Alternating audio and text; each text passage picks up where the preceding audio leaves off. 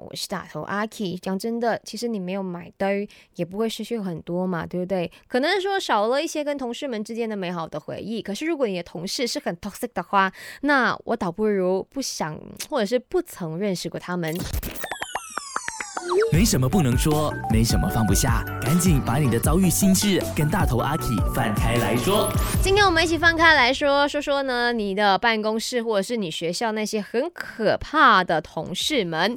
嗯，在 IG 这边呢，这位一他说有，每天都在怨天怨地，然后呢还留在这里跟那些旧同事啊，每天说到自己有多委屈，人真的不可貌相啊，好烦哦。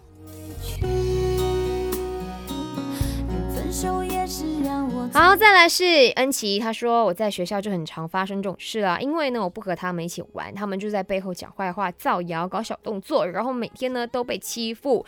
很想跟恩琪说啦，如果你真的觉得说不舒服，或者是他们真的是 over 了，请你一定要跟学校的老师或者是你的家长们说，嗯，让他们来采取一些行动，提醒也好，或者是呢，嗯，阻止这些人吧所谓的欺负、霸凌当做是有趣。OK，我们不能够纵容他们做这一些伤害你或伤害别人的事情。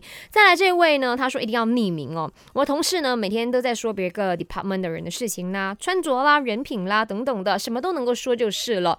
我必须要讲啦，我很认同这句的，相由心生。你的人品、你的人格、你的品德，都是彰显在你的这些谈吐上面的。我们都不要做一个很 low 的人，好吗？